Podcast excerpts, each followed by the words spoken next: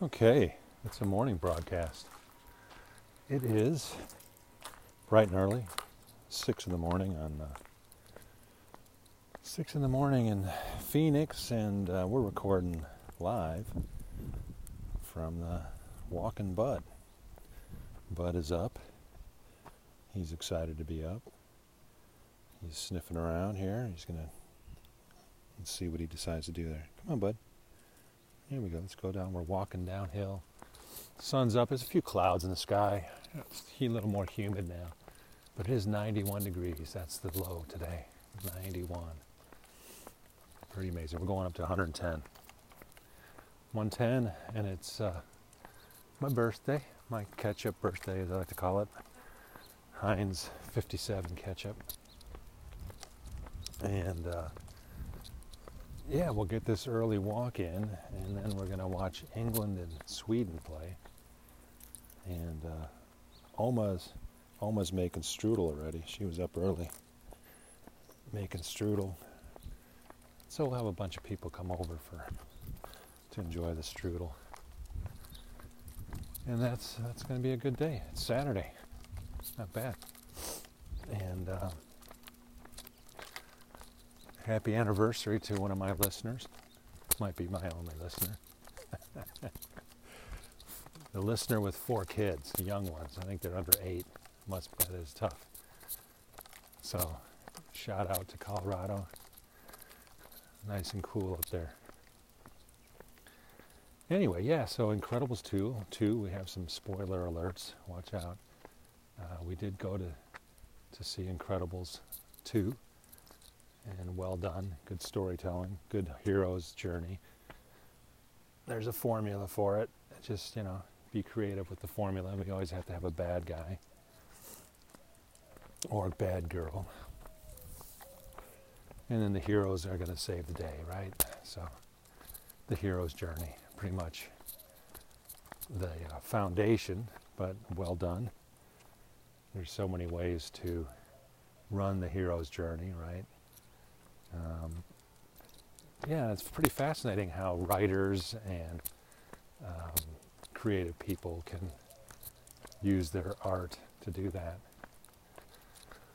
So yeah, what else? Incredibles. Um, Elastigirl was pretty good. She was very prominent, and uh, the hero, pretty much the hero. But they all they all came into it. Even Jack Jack Jack Jack the baby. so it's really entertaining. What other observations? So other observations are how uh, you know some people say it's cultural change. So for example, this theater's been here for 25 years and they used to just have your traditional seats in it. Your you know, a theater full of let's say a hundred and some seats. I don't know. Maybe maybe 120. And then they did some, uh, they probably, this is where it's not so much a cultural change, like we would observe it today and say, well, yeah, back in the 90s, the theater would have 120 seats or so, and we'd all be sitting in these chairs that were um, relatively restricted. They weren't as uncomfortable as an airline seat, but you know, they were just kind of pack them in there, and, and you just show up, and then you you'd want to sit in the middle, and you'd go to a time when it wasn't so packed, let's say, and get in the middle up. I mean, nobody really wants to sit in the front row, you know, leaning back and having this huge screen in front of your face. So they uh, um, changed the model. I think they must have ran some statistics and said, well, really, you know, we, we get maybe 60 people, like half the load in the theater on new openings, maybe on average. But for the most part, you know, obviously opening day on some Star Wars things are probably 100% packed, but that's pretty rare, right? So they probably figured out that, you know, what if we made it more comfortable? What if we put these fancy seats in? And now they serve beer in the lobby, right? You can beer and wine and, and alcohol and so forth. And these these seats that like recline, And uh, hey, bud, come on. What do you want to do, bud? You want to go this way? All right. We'll walk over here. So they have the seats that recline. So now, now if you look at the theater, maybe they can only hold 40 or 50 people or 40 to 60, but all the seats are more comfortable and cushy and and our observation is that oh wow this is great. They really care about us and blah blah blah. And, they do. I mean they want to sell tickets to the theater. And they figured well we could do this. They probably said well let's analyze the numbers. And they determined that they could put in all these big seats and make it a lot more comfortable. And really they won't be limiting that many people because here it is probably a couple weeks from the Friday night, a couple weeks from the movie opening, and we didn't have a problem getting good seats right in the middle, and uh, it was great. So of course, the other factor is they need to have new movies coming out like every couple weeks so that they can get that initial enthusiasm and then they kind of die away. But we enjoyed it. Yeah, it was good. The Incredibles. And your host on the podcast is always observing stuff. I'm observing the seats. And, uh, you know, that's uh, made it more comfortable for us. And one of my themes in the previous podcast was the means of production. Well, actually, previous, it was last night. Um, came up with that the government owns the means of production, which totally takes out any kind of creativity in the artwork. So, if this theater owner and people that are kind of quote unquote running it, they really, if the government runs everything, then they don't really think. People don't think, they're not creative. They would never come up with big seats, they never they wouldn't care. They'd just be like, well, the government's running this movie theater, and so we're just going to stick with 120 seats. We don't care if people come in. In fact, there probably wouldn't even be many movie theaters at all, and there would be no people creating great heroes' journeys movies like Incredibles 2 because they'd wait around for the government to say, hey, what's the hero's journey? And the government doesn't understand. They have no, let's see if I can pontificate this one. Under that philosophy, the, the government owns the means of production. There's no creativity. And there's no, how can you tell, hey, writer, writer, make me a funny movie? What, what's funny? There's nothing funny in, in socialism, right? Where's the humor?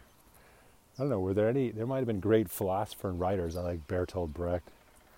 He's probably, he's probably a really staunch communist, Marxist, socialist, or whatever. But it's all theory. It's all brainiacs. It's all, it's all people that like can toy around with philosophical ideas in their heads but it doesn't it's, it's, a lot of it's disconnected so so easily we disconnect theory from practicality and reality. So my question, as I'm stumbling on, is where were the the really good socialist communists? I mean, there's there's um, comedians that are liberal, let's say, under that bent, political bent, that hate capitalism, let's say. But if they're, but where were the East German and the, where are the Russian um, comedians. There's not a whole lot funny going on over there, especially if you know the, if the general theme is that the government owns the means of production. It makes me think of like, well, this knowledge-based economy that we live in, and uh, knowledge can't be disseminated like creativity knowledge, creative knowledge can't be disseminated from a government. It's just, it's just like impossible. So how, you know, I don't know. There probably were some court gestures, so to speak, of the uh, East Germans. And I think they had their entertainment shows of some kind, but they were all run by the government, so they probably weren't really that funny. Kind of like Trabants aren't really interesting cars. Trabant was the East German car model. They only had one. They didn't have Mercedes, Audi, BMW, Volkswagen. Four very high quality German automakers. The East Germans had the Trabant. And you had to wait a long time to get one. And it had 28 PS, Pferdstarke, PS. We'd call it horsepower but they, they call it Pferdstarke, which is literally translated horse power. So highly underpowered cars, really lightweight, and um, yeah, that's the means of production. The government owned the means of producing a Trabant, and it was pretty crappy. And uh, really didn't meet the demands of society, but the society's demands were told to be quiet. you don't you don't have needs in society anymore because we tell you everything. So it's I guess if you if you say the corollary corollary to the government owns the means of production, they also own the demand curve, and if you don't like it, they'll they'll tell you to to shut up because you, you can't have independent thought, independent demand, desire. But that's we all know that's human. The human desire, human human um, desiring for something better. And that's what art is. Art is a creative product. So I really don't know how socialists, Marxists, whatever, can justify art. There is, there must be no art in their system. So there you go. What else? What else? What else? The means of production. Oh yes, the means of production. Um,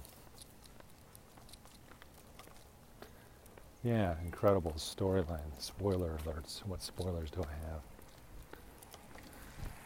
Oh, there was a good movie coming out. It's called uh, something like, I forget where it is. I'm not going to go there.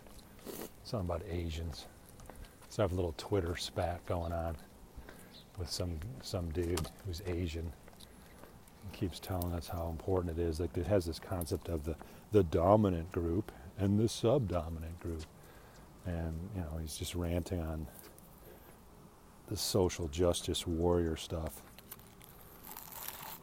And technically, I'm I'm a white guy, right? So apparently, I'm in the dominant group, and uh, and in being in the dominant group, I really don't see helps me at all.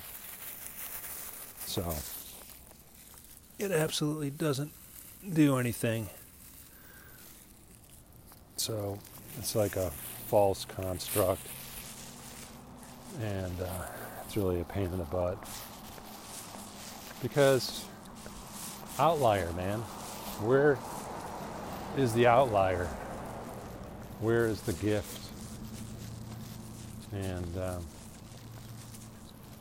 that's gift knows no race, skill, I mean, look at the NBA, for example. Lots of minorities in the NBA because what they, they can do something. They have a skill. They're an outlier in shooting basketballs. Same with any sport. Baseball's a weird one. I mean, hitting a baseball is like one of the hardest things. Michael Jordan tried to do it. He couldn't couldn't do it. Just hitting a simple baseball, right? So there's outliers, and this is baseball season, which ironically is really a pretty boring sport for the most part, and yet Americans will look at the World Cup and say, ah, oh, World Cup, so boring. The score is like one nothing, stuff like that. But it's two hours of pretty much excitement if you want to look at it that way. Strategy. Little things going on. And today we have England and Sweden going at it. We'll see how that turns out. Um, what else? Yeah, my Twitter spat. So I looked at an article. I guess 70 million. Is that what it was? I think that's what they said. They, Twitter has cleaned up 70 million Twitter accounts. And um, that is um, a lot. And what they mean by that, like they mean like fake accounts, fake um,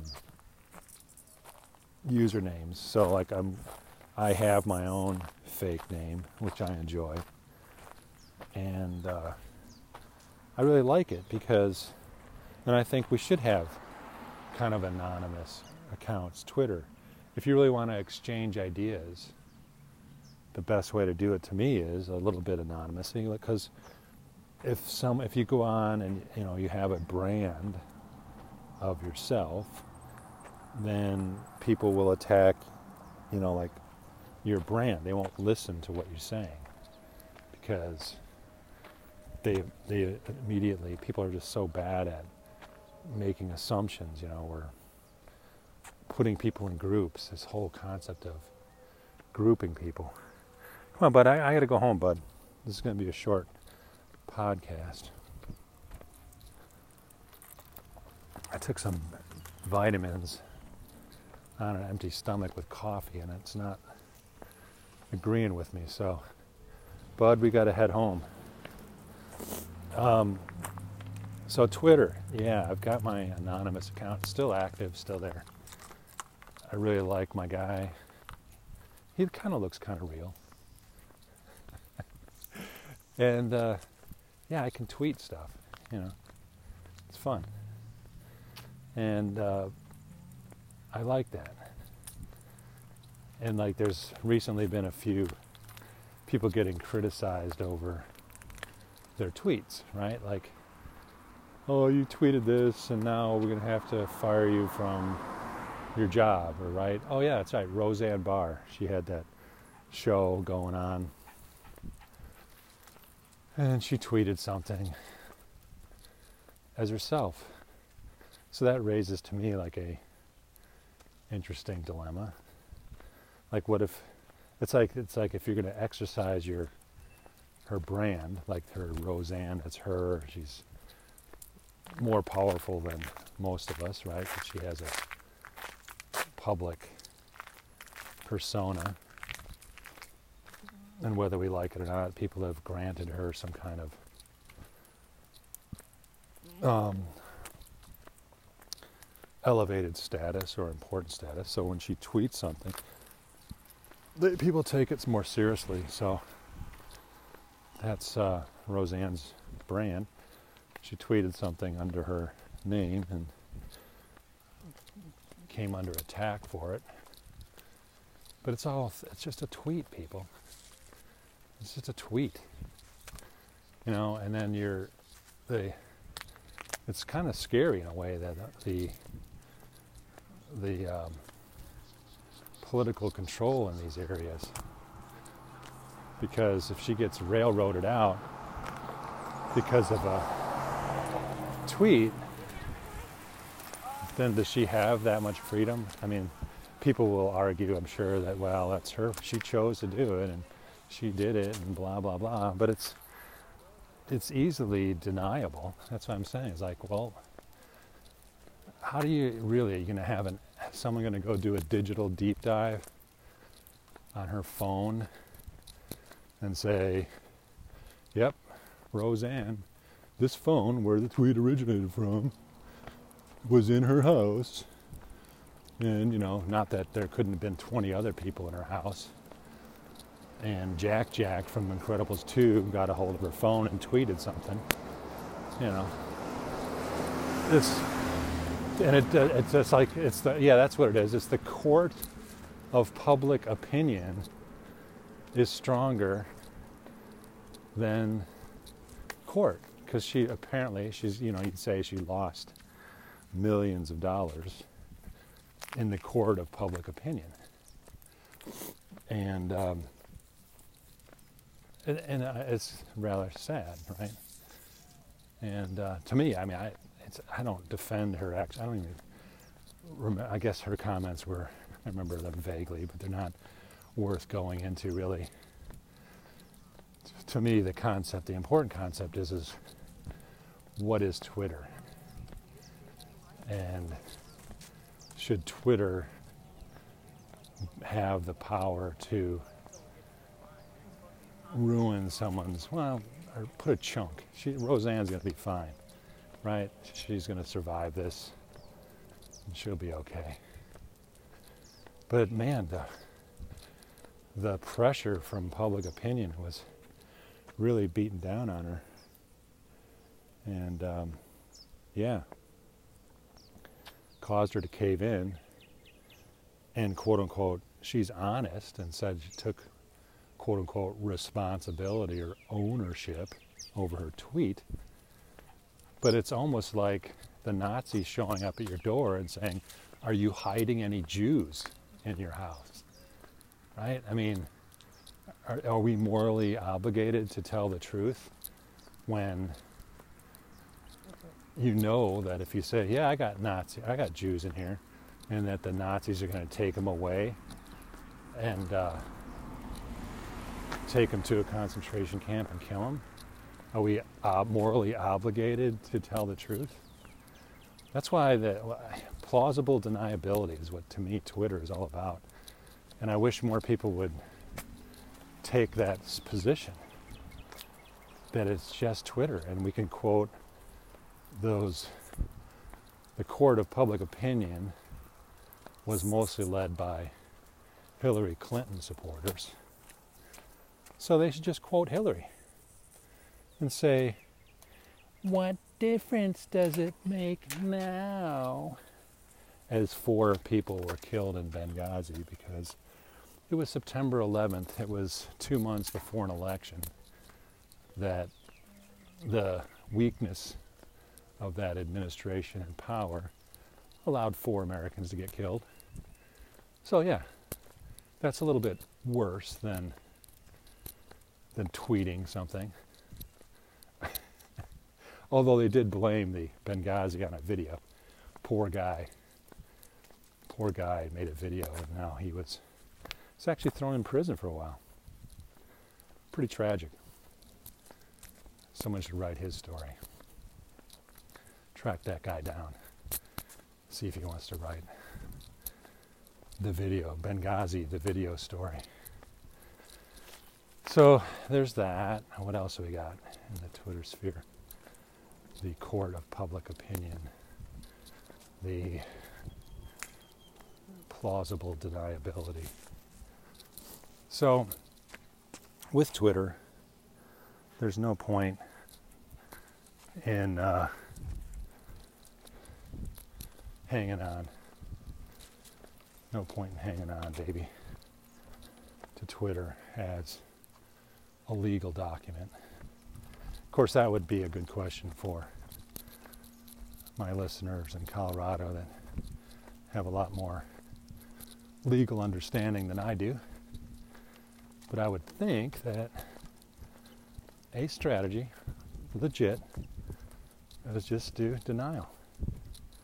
I mean, what? I mean, is there some legal? I don't know. Maybe maybe public opinion wouldn't buy it, and maybe even though I have an anonymous thing, someone might track it to me. I'm still going to. Den- I mean, why not deny it? Whatever. Oh, did I? Did someone tweet something from my account that was objectionable? I'm sorry. But I really don't think that was me. I can't remember. In all the excitement, do a little dirty Harry on him. This is my Twitter uh, account can shoot, hold six rounds. My my Twitter can hold six. This is uh, Dirty Harry, right? And and all the excitement. Did I tweet? Did I tweet five tweets? Wait, did I tweet six tweets or only five? Was it six tweets or only five? So, do you feel lucky, punk? As Dirty Harry holds his iPhone face with his Twitter account to a guy quivering from fear of Dirty Harry's next tweet. Will Dirty Harry's next tweet slay the man? Will Dirty that's that's a pretty good image. I like that. Dirty Harry. The power of the tweet. The tweet. Only the only thing is it's a uh, Twitter's not limited to five, six shots, so it kind of breaks down. But you you get the idea, right? I mean, did I did I send out six tweets or only five? Do you feel lucky, punk? but then the Twitter geeks would be like, wait, wait. Clint Eastwood has multiple rounds in his Twitter account. He's not limited to six tweets. Oh my gosh. So, there you go, folks. And deleting your tweets, that should be allowed. But they, and they shouldn't, you should be able to like tweet something and go, nah, that's not good. And it should disappear. You know? Should, uh, are we to stand before God at the end of our lives and every tweet that we have sent out that we're going to be held accountable for in some way? Maybe, hopefully, we're cracking up. Hopefully, God's laughing at the insanity and uh, getting it. So, I am going to end the podcast. This is a short one. And uh, we'll uh, check in with you later because I am home. Enjoy your July 7th. Amen.